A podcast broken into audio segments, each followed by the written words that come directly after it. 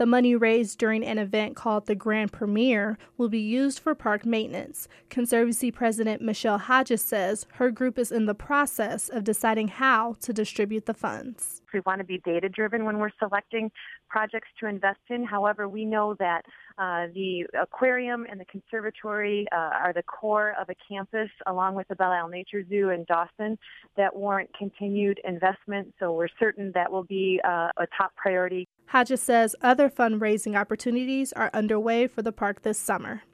I'm Brianna Sensley, WDET News.